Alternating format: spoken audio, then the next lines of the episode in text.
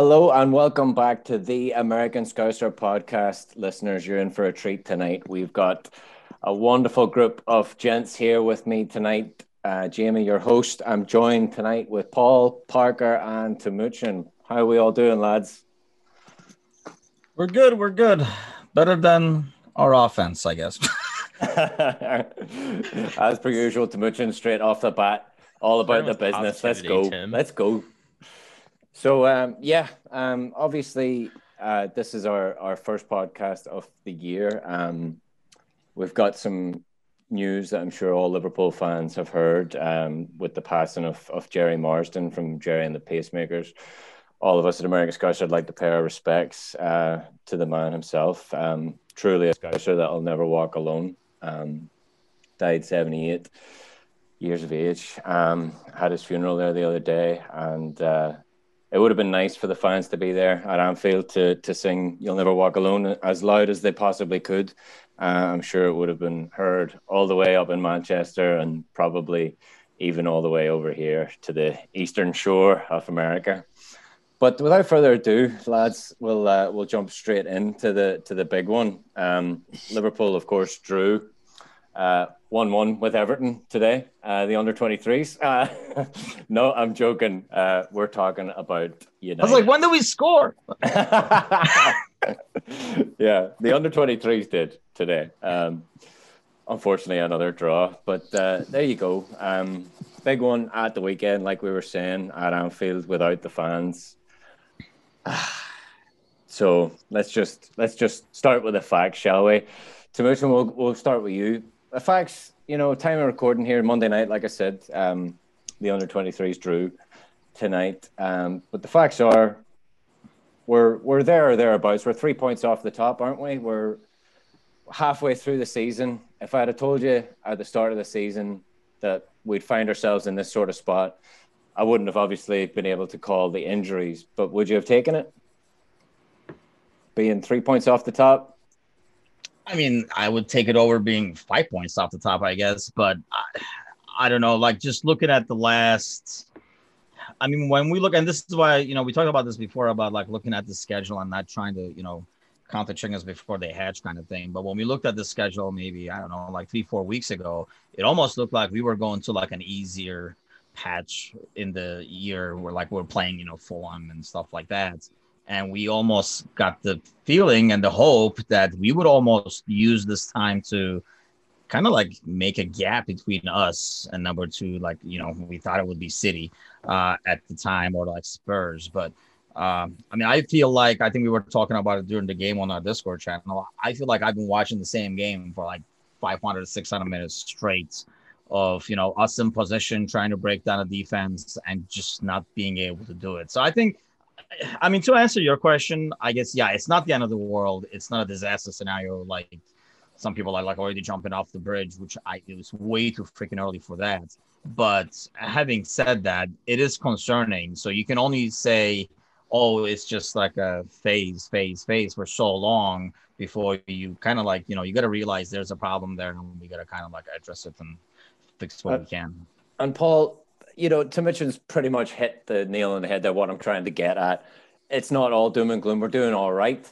Um, so I mean, same question to you. Like you, you can see what what Timuchin's getting at. It's it's not all doom and gloom.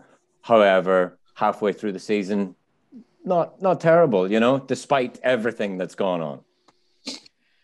No, I mean it's definitely not all doom and gloom. I think I think the interesting thing is is like people forget that this side seems to do this every year at about this time. Um, right. We kind of traditionally have this like post Christmas slump. I think the difference this time is is that the goals have dried up in a way that we've never seen before. Um, and and I think that's the concerning thing. And then of course, you've got a variety of things that are sort of like these hot topics, right? Like, why aren't we buying a center back? Why are all our players injured? Like, things would be, we'd be on top of the table and 12 points clear, clear if Diego Jota is playing. You know, I mean, there's all these like other like sort of hot topics that swirl around it. But when you like sort of pan out it and look at it from a thousand feet up, I think. I think we we have a natural dip in form for whatever reason at this time of year. Um, the end of the day, like we've got the best manager in the world 20 games ago. Absolutely. And Parker, you know, like we're all saying, it's not doom and gloom. There are upsides to this. You know, it's not, there are positives to take from all of this. Um, we're a depleted and, and dejected side right now. So, like, you know, give me some of your positives, you know? I mean, knock on wood, we haven't been having additional injuries. You know, I think that's a healthy team is positive. You know, every week is one week closer to having Jota back. It's one week closer to having, you know, any other given player that's injured back. Um, mm-hmm.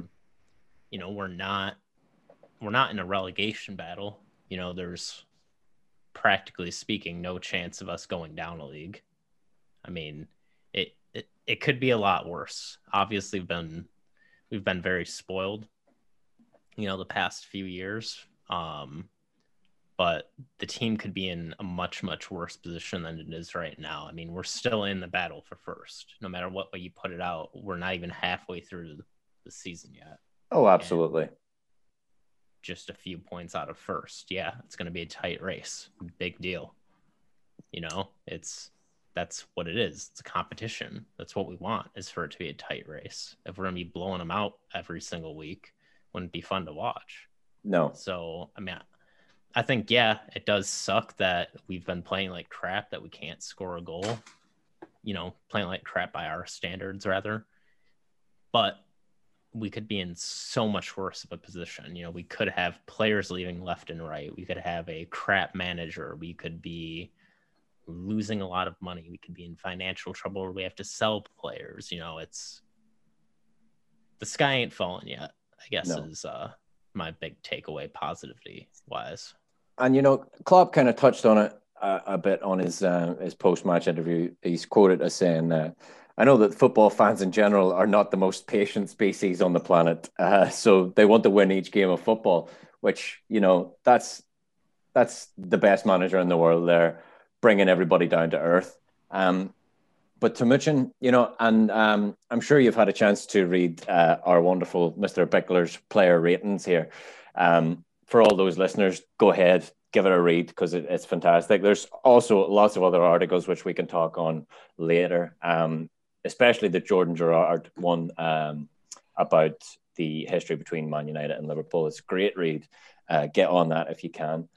But um, as we're talking about the the ratings, and Paul, we'll we'll come to you in a minute. Um, Paul, to mention, sorry, Paul really hit the nail on the head there with a with a quite a, a number of um, of you know man in the match performances from some players, but Salah with a four, you know. And I'm not I'm not raking you over the coals here, Paul. I, I agree with you.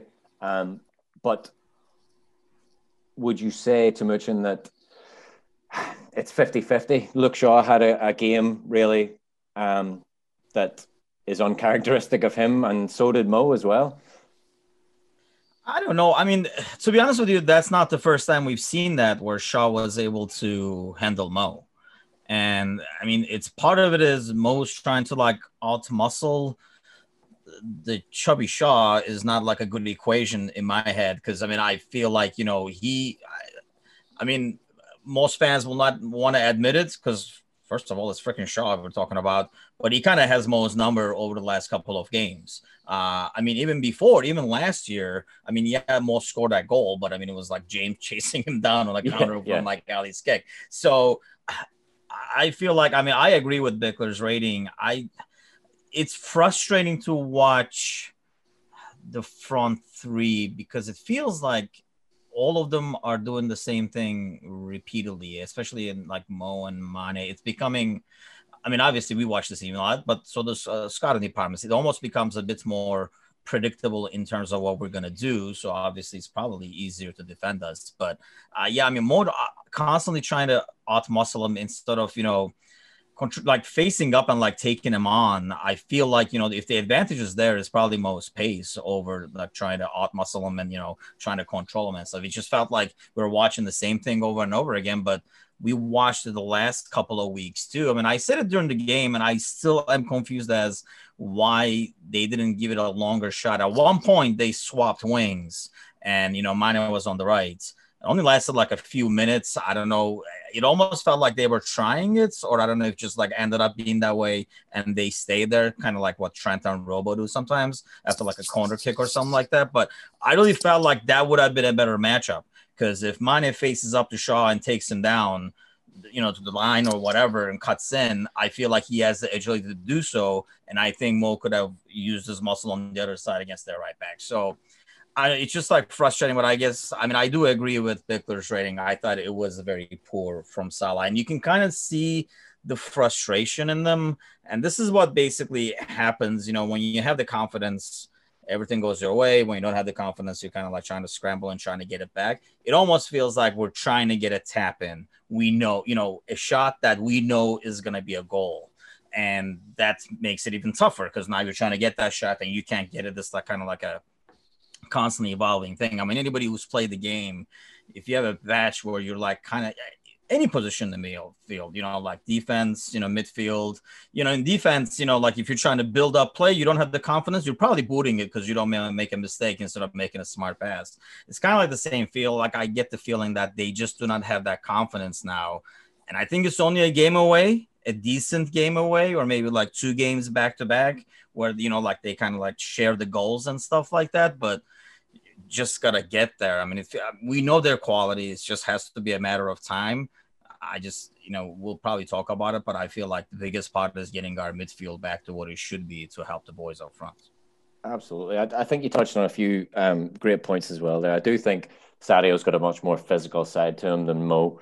Um, but Parker, uh, assuming that you you had the, the time to read Paul's um, ratings, he really did hit the nail on the head. Some really standout performances. Um, you know, Bickler uh, put the nail on the head with Ali. If there was any other goalkeeper there, we lose that game. Um, Fabinho done brilliantly, and and like we like myself and Timuchin have said, you know, he he's not wrong with uh, with the four for Mo. Um, but yeah, it's it's just one of those things, and like Timuchin said, you know, we're we're almost trying to get that perfect goal sometimes, like the the Arsenal of old, trying to walk it in, trying to get that perfect play together. But realistically, now it doesn't matter how it goes in. We just need one to go in, don't we? Yeah, I mean, like I've like I've been saying in the past, you know, where I would take those fluke goals. I think that's all we need. We just need something to cross that threshold and put that tally up on the board just for the confidence boost. If nothing else, just for the confidence boost to say, hey, we can make the other team bleed. Yeah. We can kick them in the jaw and draw some blood. We can do this. And that's I, I think that's a big part of what our issue is. You know, I can I can speak from experience growing up playing sports that when the team I was on was under a drought of scoring, whether that be you know five minutes in a basketball game or multiple games in lacrosse um it kills the confidence of the team. You can see it very very palpably when you're playing. And you know it, it's hard to tell obviously with pro sports they do a lot better at uh masking that because they are you know professional athletes. And not to mention with soccer with the uh camera angles being so far away picking up those finer details of uh minor facial expressions is a lot more difficult, but I, I can say with pretty high confidence that that's got to be affecting them. If even if they're not showing on the pitch, you bet they're showing it in the locker room. Oh, absolutely. You it know, has to has to has to stick in their psyche. You know, they'll they'll always exactly. remember those missed chances and they'll obviously rue them. And the thing is, is it's a it's a vicious, vicious cycle, man. You know, because let's say you play one game, you have an absolute garbage match, you're gonna, that's that's gonna come into your head at some point the next match. Yeah. I don't care how good your mind game is. At some point, that thought's just gonna twinkle in your head. Now, whether you give it time and let it stew or not, that's a totally different story. But it's coming in your head. Yeah. And the more and more matches come where we're not scoring, the more and more that little self doubt, that little lack of confidence, that little chirping in the back of your head going, Hey, this hasn't happened yet. Hey, you guys haven't done this yet in a while. Da, da, da, da, da. that's just going to get stronger and stronger. So they just they just need to get something to be able to put that to rest. And I think as soon as we get one or two goals in in a Premier League match, the floodgates are going to open. Hopefully, you're right, man. Absolutely. So, Paul, now that we've talked your your your we've picked apart apart Bickler's ratings. Um, I forget who was your who was the man of the match, the actual man of the match, and, and who would be your man of the match. Obviously, it was Thiago's home debut yeah. and other standout performances, but yeah, I usually don't put in the man of the match actually because uh, um, I like to just kind of leave it up to discretion see what kind of feedback we get. Uh, for me, it's probably Thiago, um, just because I think everything he did was like a class above um, in terms of his, his movement. I mean, he almost he almost scored one from 20 out. Um, Lovely, wasn't it? Just yeah, yeah. He's the only one right now. He's so important to the side because Liverpool are at their most dangerous when they're transitioning from defense to offense.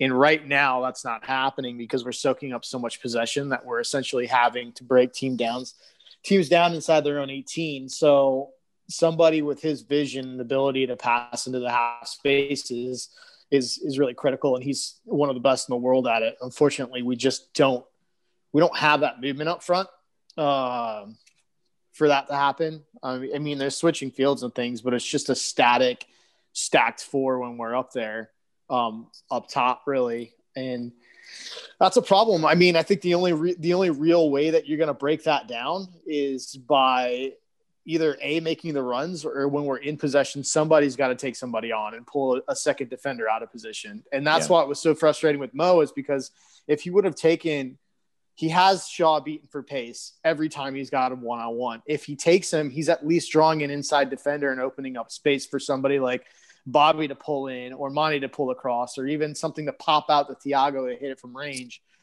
A plethora of options open up and like Timuchin was kind of talking about, I think there's just this this uh, general overplay from the team altogether where they want to pass it to death. And even when we get into a position where we can pass it to death, like we Bobby rips his shot, and I don't want to get mad at him because we need people to put shots on frame, but like he's got Robbo and acres of space. You could have just walked like if we're looking to walk a goal in, we missed yeah. it. Yeah. So that's that's what's so frustrating. Um, but yeah, I mean, I think I honestly think that we'll be fine. But somebody needs to get in Sadio and in in Mo's ear and just be like, look, man, if we're gonna if they're gonna sit back in, into a low block, if they're gonna sink sink back into a low block, we've got to start taking people on one on one.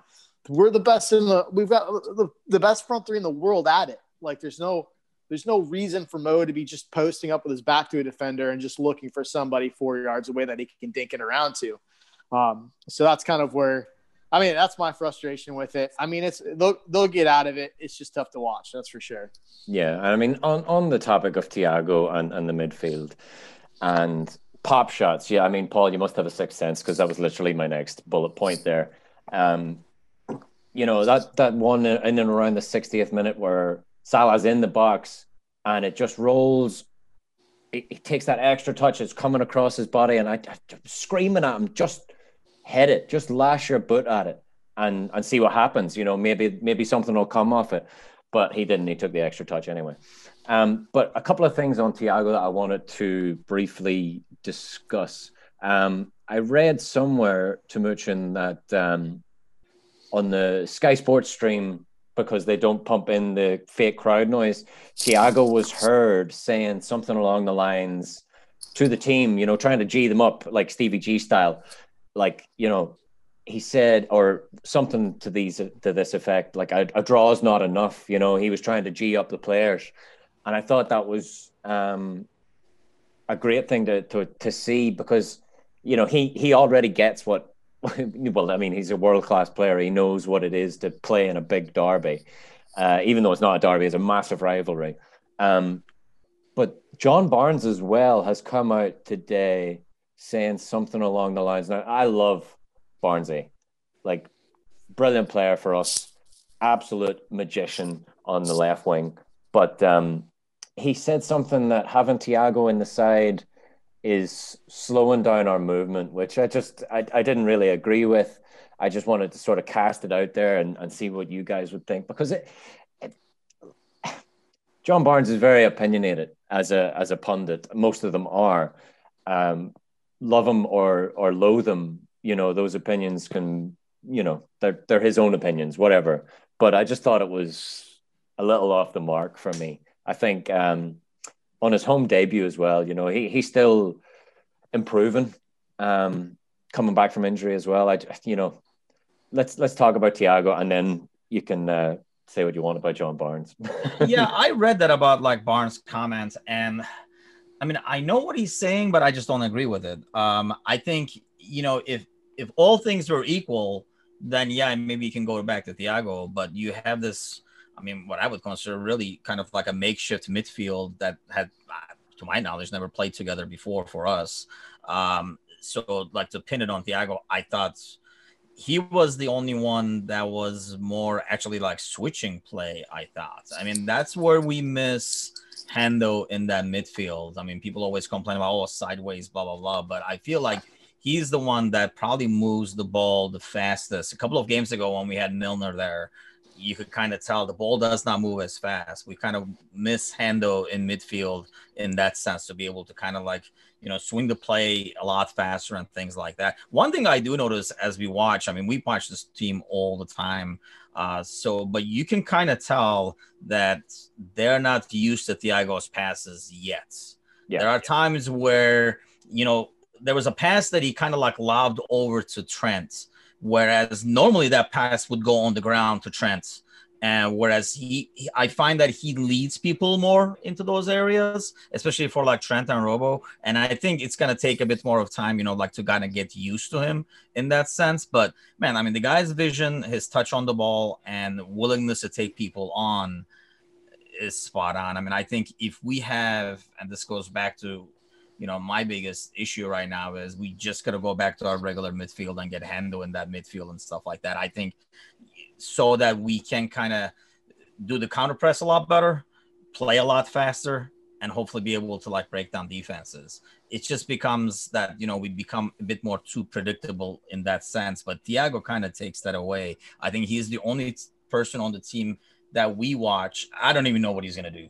You know what I mean? Like there's yeah. a ball like rolls back to Hendo. You're like Hendo is gonna curve that towards the back post to Mane. I mean, you know exactly what's gonna happen. I feel like Thiago is the only player out there right now that you just don't know what the heck he's gonna do with the ball, and that kind of is hard to defend against, uh, as opposed to you know knowing what's coming at you. So I know what he's saying in terms of like maybe he did hold the ball too long at times. I'm assuming that's what he's hinting at in terms of slowing down the pace, but he was really the only one doing the distributing. I mean, that's not really Gini's thing. He's just gonna give you the work rates and steal the ball and stuff. But um, I thought Shaq did well too. But I think we talked about it before. I always prefer Shaq to come off the bench to spark as opposed to he's not as good. I feel. I mean, there's always exceptions. I'm sure people can point out the games, but I feel like he's better coming off the bench.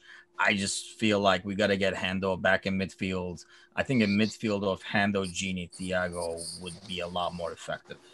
And, you know, I noticed you missed out Fabinho. Obviously, we're a while off getting yeah, Fabinho back. forgotten him that he even believed freaking we're, we're, a, we're a while off that time, you know, because realistically, there's, there's been so many variables and variations of the centre back pairing.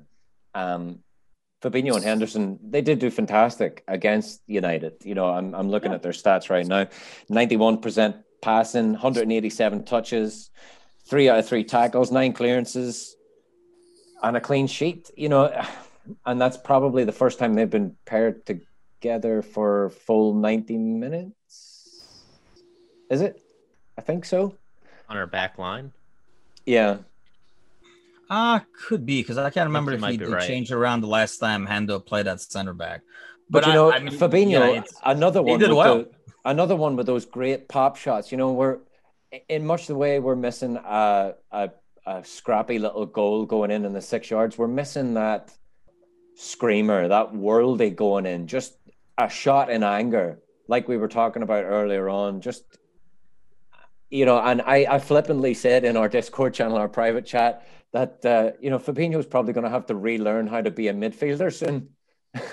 He's definitely going to learn have to relearn how to shoot. I mean, he may be shooting in, in the in the practice games, but um, we're a while off that yet. Um, but you know, like you said, the midfield, it, it's it's going to be, and Klopp even joked about Thiago being a, a new sign, and I think that's his second start for us now. But it's um all these variations, and um, it's just going to be so nice to have two centre backs back there and and let the midfielders do their job. And you know, I my mouth is watering just thinking Parker of of Thiago and you know uh, Hendo and, and Fab and and whoever else can can do their job in midfield. Let them do their job in midfield, and and one day we'll have our centre backs back. yeah, you know that's that's something I've been thinking a lot, especially lately. It's been coming a lot more clear. Is I think part of our issue offensively is having that broken up defense. You know, not having Hendo up in the midfield and not and especially not having uh Virgil. You know, his distribution from the back line is incredible. And also the fact that we can pop him out on the corner and he's yeah. a massive target, even if we don't necessarily pass it to him. That's one more or at most times two more players. Two more, yeah, exactly. Off yeah. other guys. I mean, think about it. Virgil's this massive. What is he? Six six, six yeah. seven, probably. You know, this giant, giant of a man. You put him in front of a corner, people are gonna be watching him like hawks. So even if you can't get it to him, that means one man's open somewhere.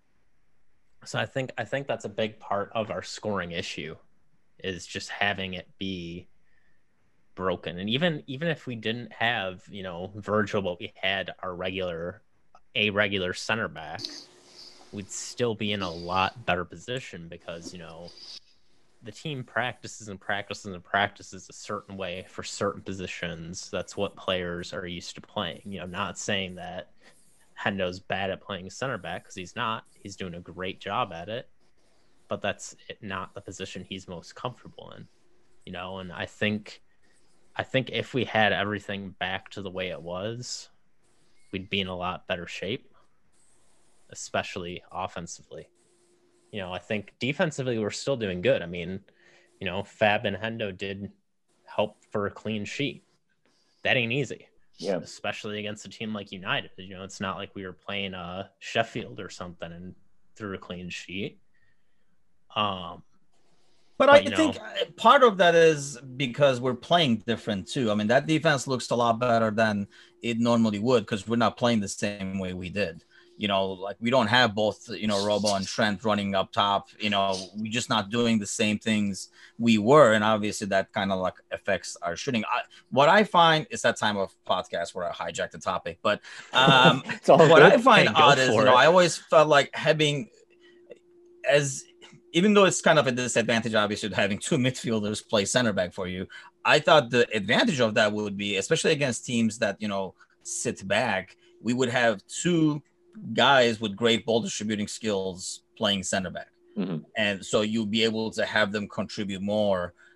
But I don't see that as much. I still see, you know, either like Thiago or Gini, somebody coming to receive the ball. I was really hoping I don't know. Obviously, the United game, we were more afraid of the counter, and so like you know, we didn't want them to push up and stuff. Uh, but I thought you know, against other teams, we could have taken advantage of those guys being able to be good on the ball compared to a regular center back and be able to like kind of push up and like help create. I mean, that's one thing like I think Matip does really well, especially at home games, is him with his awkward running, you know, like pushing up you know push takes everybody out of their spot you know location changes the entire shape of the defense and like creates openings behind i really thought we would see more of that with hendo and fab playing as center back and i don't think we have and and i, I was going to get onto that paul about you, you can kind of sense the trepidation from the back and I, I guess that's probably why we're not seeing quite as many adventurous balls. You know they're not center backs. They're not ball playing center halves you know what i mean? They're they're stopgaps for right now. But let me throw it to you. Uh, so, how do you feel about the whole situation right now, centre backs, midfielders, and then I'll throw you like a real life devil's advocate type idea. I mean, I, I, just hate it in general. I, I hate Jordan Henderson on a back line. I understand it. Like, I think it makes sense, especially in the last game where you don't want to put relatively young kids in a huge rivalry game, especially relatively young. Well, I, Nat's up there. He's 23 or whatever. But, like, you don't inexperienced. Want to, yes, inexperienced. You don't want to put inexperience on the back line, especially inexperience where the main concern is pace um, against the ta- counter-attacking side that's going up against you know Rashford and and and, and just pace down the wings in general. Um, so I understand it. Um, I think Timuchin sort of hit on it. We're missing that big switch that we got from Verge, that big switch from left to right that hits Trent down the flank. That's gone. Um, I thought it was interesting. They switched Fab and Jordan's side. Well, I think we discussed it earlier, but I think they did start a cup match together, if I remember right. And they switched. They had Jordan next to Trent. They switched him for this game and put Fab over there. And I was wondering if we'd see more of that big switch, and, and we just didn't. Um, I think there, I think there's a, a, a level of of uh, conservative play that we've reached along the back um, just because of the moving parts that we're dealing with. Um, it's self doubt creeping in. You know, it's like I mean, you don't like Jordan Henderson. I mean, Fab's had more experience because he played. Uh, Fab was traditionally trained right back for a long time in in his younger years, so he played along the back. Jordan hasn't, so he's not naturally thinking of the line in general. He, he he's just spent like the last probably six weeks getting drilled on holding the back line. You know what I mean? And and so like I think there's a level of conservative play that comes along with that that I think does hurt us. And even um, Fabinho said that training along Matip has made him a better centre back, you know. Right, so Jordan right. hasn't got that luxury right now. You know, Matip's right, not no. in training, you know. So the, he yeah, has no actual centre back to learn the trade off, you know. But yeah, um, it's like getting trained by the assistant manager. It's always a, a, little bit lost in translation. Exactly. yeah. So the my real life um, devil's advocate, uh, which I like to do, by the way, just in case those who don't know me. I like to throw throw it in there now and a, a, a spanner in the spokes, so to speak. Um, like we were saying earlier on, it's going to be a while before Fab can move into midfield again. Is there a point to be made that obviously we don't like having Hendo back there? Obviously, we're not enjoying even Fabinho back there, even though he's doing a great, a stellar job. Is there a point to be made? Is there a reason to keep this partnership going because it seems to be a problem this year, obviously with the injuries that we haven't had a partnership at centre back. You know, it was Van Dijk was out, then it was Gomez, then it was Matip. So we haven't had a twosome. Is there an argument to be made to keep those two at the back because we are kind of well, we're not loaded with midfielders. We're we're we're stricken all over the place. We're down Ox, we're down Naby. But is there is there any reason that we should keep that as a pairing? Not for me. Not for me. I think Jordan's too important in the midfield. I think it's too important for the midfield. And for me, if you don't want to dip into the transfer market, I understand it. And I totally get it. And I'm not upset about it like a lot of our supporters would be. I don't think it's the difference. I don't think the transfer market's the difference between us winning a t- title and losing a title. Um, and I think that if you've if you've got the confidence to give the young kids the minutes you've already given them, um, then you have to figure it out between Rhys and that, and even Billy coming healthy now. Um, you you've got to figure it out between that. I mean, I think I would rather have a little bit of inexperience at a natural position than experience at a position that's critical for our team back there. I think we've got to stop weakening our midfield to like plug a hole. Yep. You know what I mean? I just I, I, at some point at some point you've got to put your best players in their best position and stop trying to put your best players in a position just to fill a need. Um, in my opinion. So like I mean we'll see what happens, right? I mean, maybe we'll see a little bit of both. Maybe we'll see Jordan some of these big games back there um, against pacier teams. Um, but for me, uh, we lose too much when he's back there. I, would like to see us uh, roll the dice.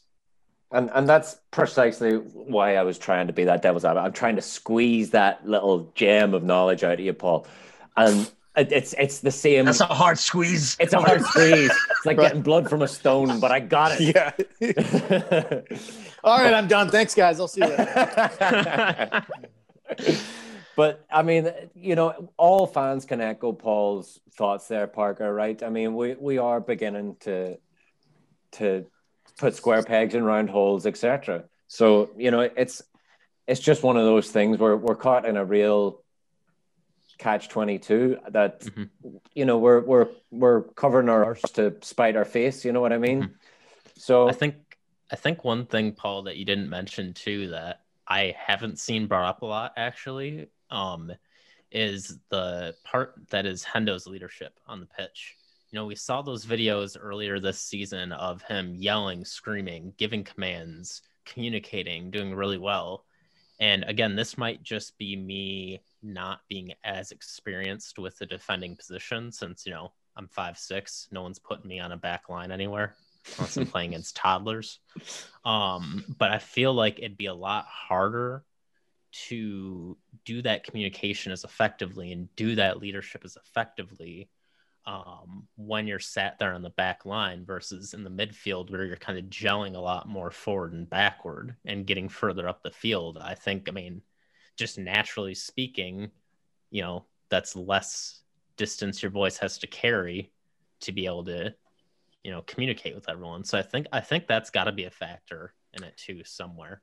Well, now let's let's dip into our, our defenders union here. We've got Timuchin here, who is our our in-house. I was gonna say they put short guys in defense. Yeah, he's a he's a natural natural wingback. I mean, when I played when I played beer league in college, I was playing with a bunch of kids that were about six two, six three. So I was really the little guy. you put you put a, a short guy in a Dutch school, he's gonna be feeling real short.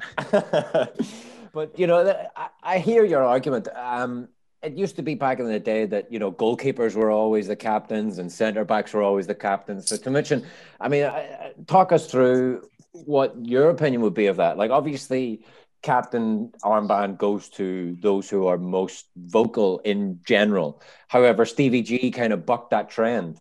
Um, he did have Cara eh, on his backline. Car- Carragher was the vocal one, and and Jamie Carragher's quota is saying as much. You know, Jamie Carragher's style was very vocal. Like even with the fans at capacity, you could always hear Carragher screaming watching the game. Uh, Gerrard wasn't that type of player, so he needed he needed that vocalness, and he got that from Carragher. Um, it's it's more difficult, I would say, to to be a captain from the back, but it's doable, right? I mean, I, I mean, I always felt like you have a better vision of the field compared to everybody else.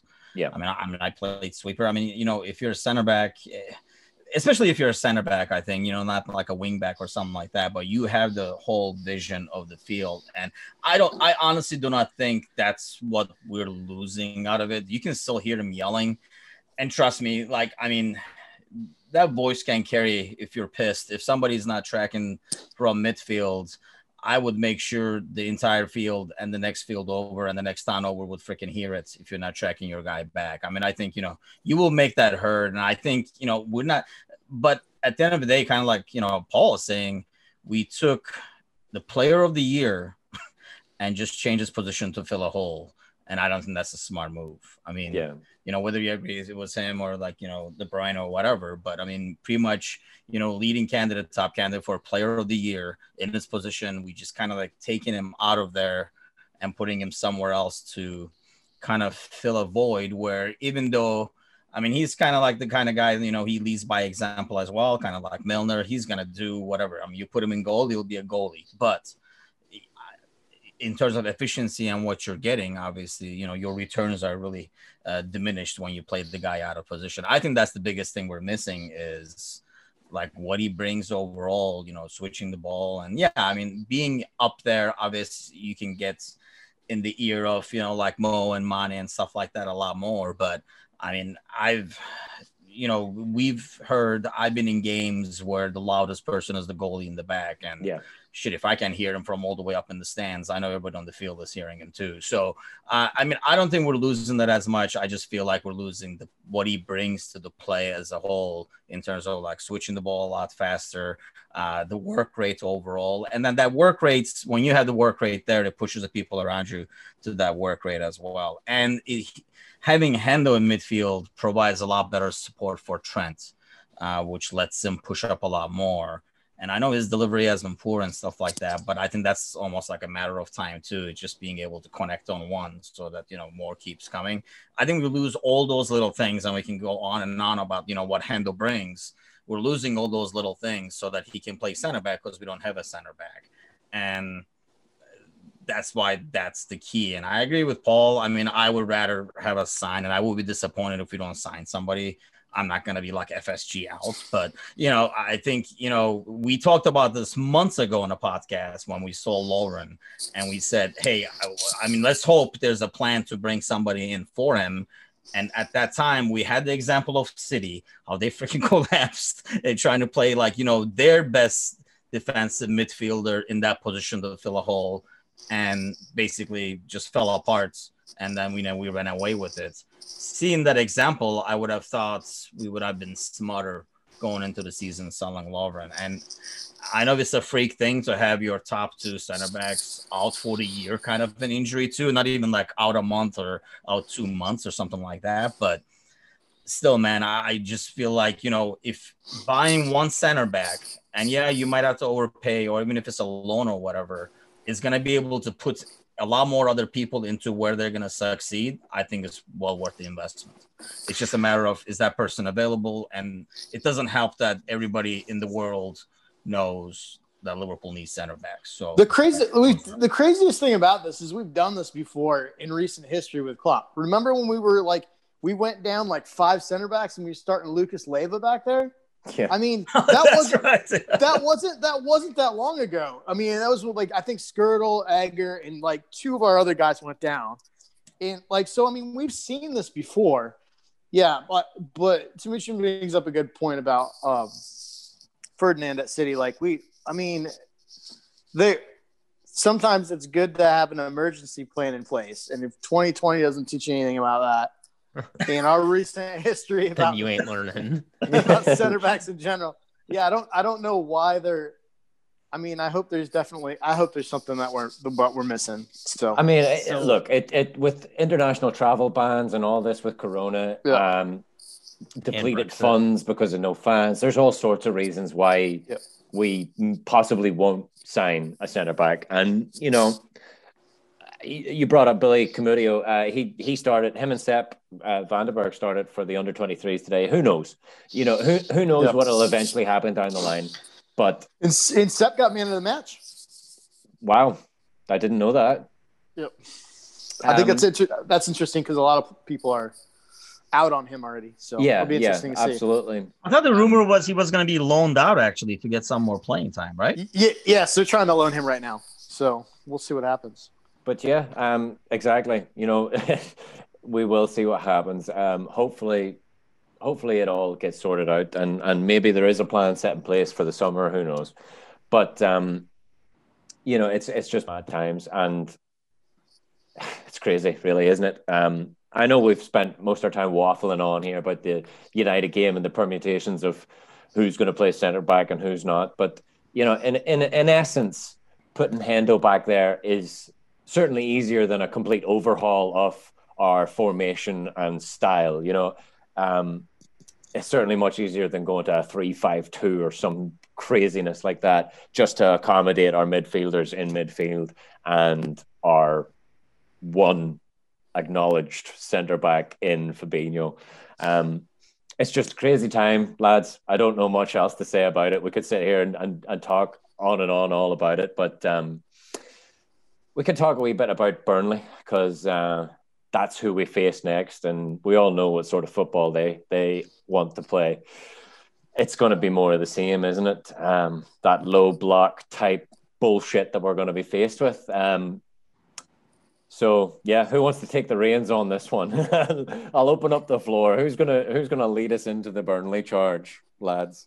Don't all don't all shy away from the microphones at once. Go on. Timuchin Timuchin loves Burnley. I knew he was gonna go after me for that too. Yes, I hate Sean Douche with a passion. Sean, uh, Sean Dyche? It's the it's the ugly old. I mean, when the British soccer was not as popular, when the Italian league was a top league, uh, it just reminds me of those days where just put the ball in the box, kick the guy, try to if you take the ball you take the ball otherwise you just kick the guy. That kind of uh, like an old school uh defending just ugly ugly sports that i just kind of like well the entire world didn't like watching at the time you know i mean? Before like you know more it hasn't changed much now either. yeah. Uh, so but yeah i think it's just gonna be you know like groundhog day groundhog match whatever you're gonna call it it's just gonna be the same thing again i think. I just hope after maybe they'll listen to the podcast and puts Hendo back in midfield. Uh, yeah. Even if it's like you know, you know, putting Phillips back there with his size. Um, because I know like Williams, we are afraid of like the speed overall. Um, but, it's going to be a more physical game, you know. Exactly. Even, so I think Williams, you will yeah. need that size there. It even Williams, I'd be fine with, you know, pieces and stuff like that. So yeah. you will need that size back there. Uh, so I just hope he comes back in there. And honestly, man, you're gonna have to keep going at this so you kind of get out of the slump. I, I just see it as that the skill and everything is out there, and then hopefully, you know, a little spark is all it's going to take to you know we always talk about like mentality monsters and stuff like that but i mean winning breeds more winning and unfortunately you know not winning is the same way so it's just a matter of kind of like switching the cycle and i think it's going to take a game or two let's hope this is the game because we got some tough fixtures coming up after this yeah, and and lads, I'll open it up to yourselves, Parker or Paul. You can fight over who wants to talk about it. but you know, I said a, a couple of pods back. It's it's it's that type of you know heavy lies the crown deal where teams know w- what we're about so they're going to set up in a way that can counter that. And and that low block anti-football style is kind of going to frustrate us you know? So i i think it's a good time off the back of united which you know united didn't come at us which i thought i kind of foolishly thought they would thinking, you know, oh well, they're at top of the league. Maybe they want to embarrass us, but they didn't really. They they sat back and in a way, you know, their counter-attacking football didn't really phase us too much. So in a way, it's it's good that we've had that game. Um, it's good that we didn't lose our home record because we would have all probably been hanging on the end of a rope on this podcast. But uh, you know, I think it's a good time for us to play them. I think it's a good time for us to try and get our goal against this low block setup that we're inevitably going to face. Um, with United in, in mind as well, um, they play Fulham on the Wednesday. So that's uh, they get an extra day's rest as well, uh, and then we play them in the cup on Sunday. But um, we're going to get a goal on Thursday night, lads, aren't we? Have to.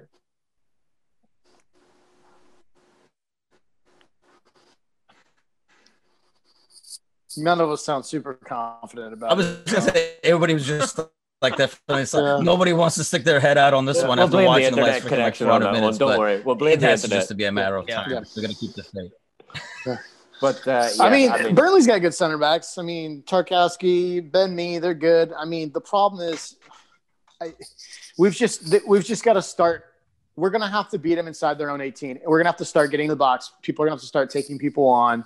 Are you know, Mane and, and, and Mo are gonna have to start making the runs if we're passing from the back. Um, it's just gonna take. I mean, it's just the, it's gonna be a straight effort thing. I, I think at this point, it's like how bad how bad do you want it? You know, like it's gonna have to be a straight effort thing. Um, we'll be fine versus Burnley as long as we stay away from freaking corner kicks. like, um, because they're just they've just got a they've just got a they've got a bunch of big dumb animals that get up there. Chris Wood and a bunch of guys that just it's just total meatheads that come up there and like slab it in from six yards on some ugly cross. So I mean, we'll be fine as long as we can keep them away from those those situations. And, and no Parker, promises. You know, no, pro- no promises. No, pro- no, no promises will score though. Yeah, that's right. for sure. Well, they say Parker. You know, uh, insanity is doing the same things over and over again and expecting different results. But in a way, Paul's right. We it's, it's the war of attrition. We just got to keep pounding on that door, and eventually, it's going to happen, right? Yeah, I mean, uh, you know, the famous Wayne Gretzky shot. You miss 100% of the shots you don't take. We got to just keep peppering the goal. Yeah. You know, it's it, it sucks in the meantime when you look at that column and see, you know, we took 10 shots on goal, two were on target, none of them went in. But if you just sit there and you wait for that golden, magical, perfect opportunity that apparently exists, you're going to be waiting forever. Yeah. Especially you know? when you know freaking pass at the Robbo. also that. Um, but you know, it, if you keep waiting and biding your time too much, you know, like the old adage of biting your tongue so long you bite it off, you know, you're gonna screw yourself. You're gonna shoot yourself in the foot. You know, I think as long as we play aggressive, we take shots that, you know, maybe some are risky, some of them are shots that we would say are dumb shots to take outside the box or something. I don't really know. But, you know, just be inventive, be creative, and, you know, we can come away with multiple goals in this thing, break that drought, and leave very happy. Exactly. I mean, listeners, as always, thanks for joining us. Um, we're probably going to end shortly, but we've got a little fun game we're going to play here, um, and hopefully one day uh, any of the listeners can can get can get involved. It's uh, it's an old thing um, from the UK. I, I, believe it started with George Orwell, the book 1984. So it's probably given everybody nightmares just mentioning that book of of uh, high school days. But um, it's called Room 101. Uh, it was adapted into a television program. Essentially, what the idea is uh, I'm going to pose this question to uh, to the panel here, and essentially what we're going to do is we're going to come up with one topic, whether it be big or small, that we're going to banish into the abyss, into the abyss, into room 101, never to rear its ugly head again. Um, so, for instance, mine would be lads, and we can discuss this ourselves. I'm not I'm not certain, but I'm pretty sure that this will be a resounding yes. We're getting this thrown into room 101. First one, a resounding yes. What I suggest we throw into room 101 is playing to the fucking whistle referee. Um, and that's in reference to the first half when Mane was clean through on fucking goal with five seconds left. Sorry for the profane Irish language, but my God, play to the whistle lads, are you with me? Can we can we get yeah. rid of that forever? I'm, I'm good with it. Yeah. All yep. right. Second so, the motion there. second the motion. All right, Perfect. unanimous. So, do we have any other little ideas or anything that's grinded your gears to the point, you know, whether it be the the notion of fandom and oh, I've I've watched the game for four decades. I'm better than you, or you know, what is it that's going to really grind your about? gears this week? yeah, I, I was going to pitch in and say that actually that it's it's kind of shocking to hear how people will be like, "Oh, well, you've only followed for this amount of time," or even like if you get on Reddit, you'll see a bunch of English people be like, "Oh, get out, Yank!" Yeah, like just because I don't live in Liverpool doesn't mean I'm not a fan. Exactly. Your fandom is much like, as appreciated as anybody else's. Like Your it, money is it, just as green as anybody well, else's. Not only that, but you can make the argument literally takes more effort for me to try to watch the match. Big I time. Even the, the, people on, on the West Coast have to platforms. stay up all night. Yeah.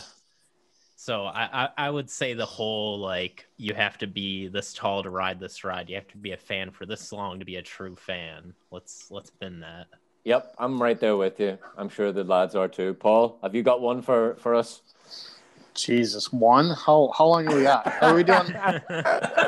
you, well, you can do mine too if you want. Just go we for it. We can do a whole room 101 podcast uh, when this um, takes off, but uh, one so for now. It, okay, one one per week. Are you writing these down? Because we can't. I'm mean, gonna forget them. Yeah, um, no, I've got a massive ream of paper, right? Like a big newspaper okay. reel, and they're just feeding into the abyss. Okay.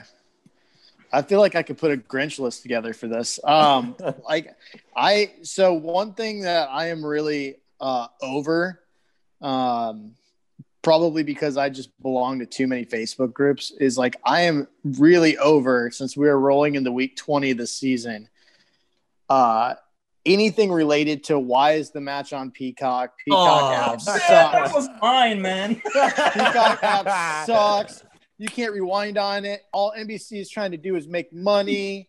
Yeah, that's true. They're a television company, so they are trying to make money by putting games on the app you have to subscribe to. I am um, so people... glad that I didn't bring this up when I was talking about your ratings because you made a lovely little dig about Peacock in that, and I'm yeah, so glad I, I didn't. I did, and I don't normally. I don't normally, but uh, you sometimes you got to do things for the general audience that you don't normally do. I mean, I I hoard myself. I I hoard myself out a little bit on that one. Um, but yes, like I I just like I don't I don't understand it. It's five ninety nine a month. I know there are a lot of things people have to subscribe to. It's still for me, it's still substantially less money than than following any other team. Like for me, like um, I mean, Parker's from my home state, so he get this. If I want to watch every Pistons game this year, I'm paying for a $300 league pass for NBA. If I want to catch the Lions every out of market game, I don't know why anyone would want to do that to themselves, but if I wanted to, it, it's another $300. So, Lions like, should be paying you to watch it. listen, really? let me talk to Michin. Um, but I'll my point is, it's like in there. Hold on one second. But people have people. You don't ever hear about anybody being like, "Oh, the NFL is just this is just exploitation of people trying to make more money off stuff. Like nobody has a problem dropping $300 on a league pass for the NFL, but we're taking a sport from another country, coming all the way across and providing coverage that you guys can get and replay for the most part at any point. In like all of a sudden, five ninety nine a month is a deal breaker for people that are probably buying forty dollars worth of coffee in a week. Like I don't, I don't understand it. Like I'm exactly. so tired. In like the fact that people are like, bringing this up 20 games into the season to me is like like people are like people are like oh where's the pregame? I'm like dude have you not watched any of the other 20 games that were on? Like at least probably 10 of our games have been on Peacock. Right. Like there's never there's never pregame. It's on NBC because NBC stop, owns stop it. beating the horse. It's right. already dead, you know? well, yeah, it's like but I'm not saying that to you. I'm saying, you know, no, 20 games I into just, the season, they're, they're, I don't, just getting I, it, you know? Uh, yeah, like I don't like I don't get it. And we're gonna do it every single fucking week. And I oh, just oh, yeah. like I literally want to just slam my head in the refrigerator door. Like I'm so like I'm so over it. I have I have two Sorry. notes on that real quick. First of all, if you're an Xfinity customer here for your internet, you can get Peacock for free. So people would still FYI. bitch, Parker. Oh, I know. Would still bitch. oh yeah, I know. But I have to change channels, Parker, to watch the pregame. You know, still a uh, a little FYI for people out there that want to save that five bucks. They even give you a nice little box that sits and collects dust. It's great. More um, importantly, um, as a former grocery retail worker, if anyone needs advice on how to save five ninety nine a month, please hit me up. You guys can at me. I will show you how to shop for groceries that will save you five ninety nine over the course of an entire month. Oh, I'm Noted. taking you on that shit. Oh. my my second point on that is more of a question that I think honestly, Tim, you might be the only one that can answer, but what? Holy what? shit! What no, kind of a question is that? so, twenty years ago, like, what Holy was shit, trying to did not go there. a match like? Because, like, you know, I was five then, so. I'm so, what is the like, question what... apart from me Par- being old?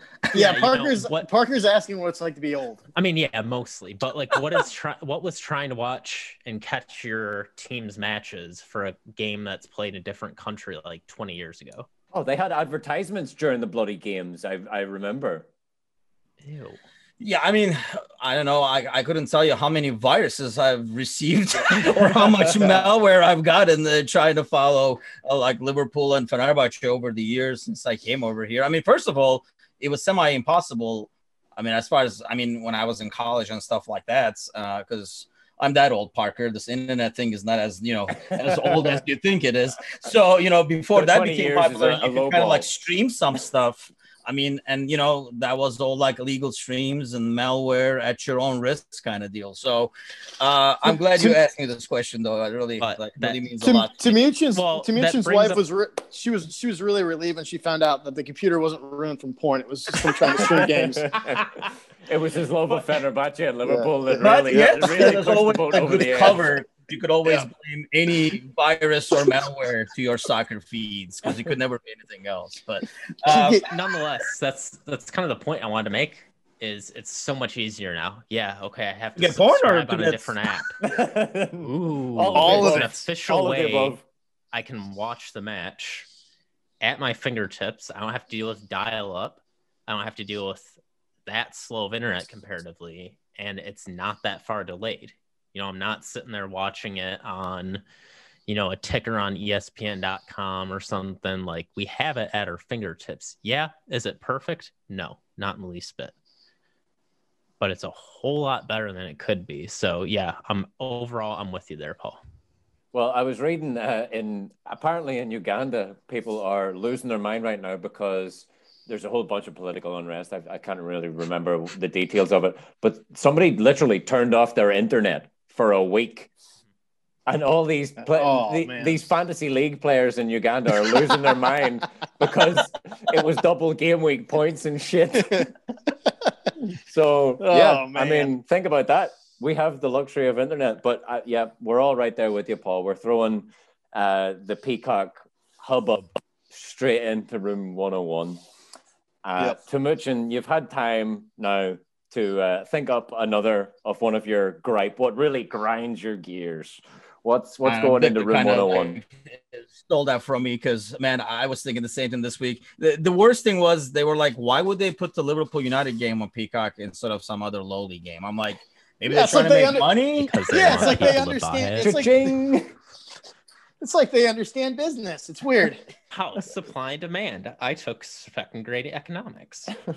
Um, I one thing that really gets on my nerves is I and I kind of like Paul because of probably because of the website and stuff like that in a lot of groups and uh like especially like official like you know supporter club groups and stuff like that as well. But honestly, I see it in the bigger groups a lot more of people suddenly turning on a player, and it somebody can be out of form, but you should not probably post in the 17 minutes of the game and say Firmino shit or Mo is shit and stuff like that because they did not become shit overnight. I mean, just because they haven't scored or they missed a chance and stuff like that. The overreaction of suddenly a player that you were singing his song freaking like six months ago, uh, and then he was like the best forward eight months ago or two weeks ago. I mean, when we beat Crystal Palace 7 0, this three was back to being the best in the world and stuff that's what kills me is mid-game post we can do i'll say that for next week uh, but more than that the post about just calling players shit is unreal to me because is this about me and Divock? what is this about me and Divock? I actually thought about that as I was saying. I'm, I'm, like, he's gonna take this personally because I'm right in, I'm right in the room. I'm right here but even then, you never called Divock, you know, shit. I mean, I think we, you know, it's okay to be frustrated with a player or like an error. I mean, there was a time, you know, there was a moment in the game where like Trent headed the ball straight into the corner, and I was like, oh, come on, man, Trent. But I would never be like, Trent, you shit. Yeah. It's like, are you freaking serious? The overreaction. Let's just please throw it away. I, I despise oh, yeah. it. I despise it. And you know, for some strange reason, people latch on to one sort of player. Like Lallana was that a couple years back. I hate that. So I'm right there with you. I, I think that kind of toxicity is uh, is not warranted. Um, and, and even people even do it to players that haven't even got much of a chance to shine. Like I saw a couple weeks ago, Minamino or on, yeah, on Takumi, and it's like he's barely had more than maybe 120 minutes on the pitch. It's just you unfair. genuinely make in good faith a call saying he's a garbage player with that little time. I'm definitely with you, Timuchin, on that one. That one needs to get binned yeah, forever. That's, that's, a good one. Um, so, so that's it. First time out for Room 101, and we're throwing what one, two, three, four, five things in there. That's brilliant. Um, Are we throwing the Detroit Lions in there too, or is that what we can? so, Come listeners, on, if you enjoyed that uh, little bit of fun, um, we'll uh, we'll see if we can make that a weekly segment. And and if you want to get involved, throw throw your comments to us on on Twitter or Instagram or on Facebook. And as always, it's a pleasure to have you, uh, lads and listeners. Um, good fun, and we'll see you next week. I guess um, we'll be we'll be back again with more antics, LFC antics. So as always, turn on, tune in, and cop out with us uh, reprobates uh, at AmericanScouser.com, folks. Um, if you're in need of any more wonderful news or blogs, head on over to the American Scouser website. We've got you covered there. So, lads, thanks for joining me. All the best. You'll never walk alone. No, come on. Never walk alone, guys. oh, Paul bailed. Damn, Paul's gone